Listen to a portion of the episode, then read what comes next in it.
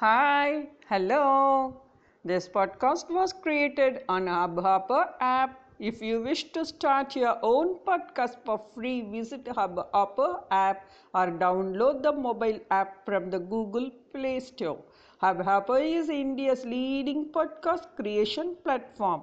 Start your podcast and get your voice heard across platforms like Spotify, Gaana, Google Podcast, Wynk Music, and more.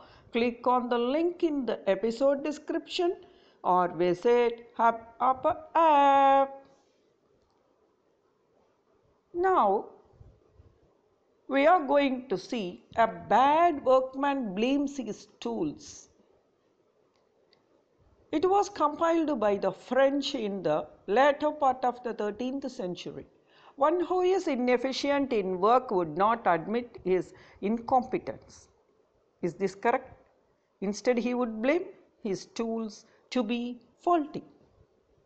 Not all workmen are capable of doing a good job. There are some who are neither qualified nor having adequate knowledge about their work.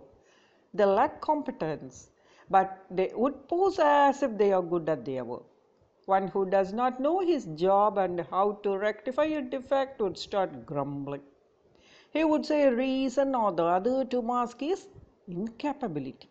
At times he would blame that the tools are not the right one to carry out the job. No matter even if you give him the right tools. Blaming the tools to mask his inefficiency is a face saving comment. Let me elaborate it with an example.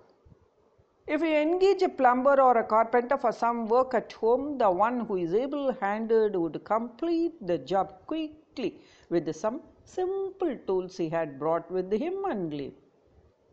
If he doesn't know his job, he would simply blame his tools after doing a shabby job. Variant of this proverb is a German saying the best carpenters make the fewest chips.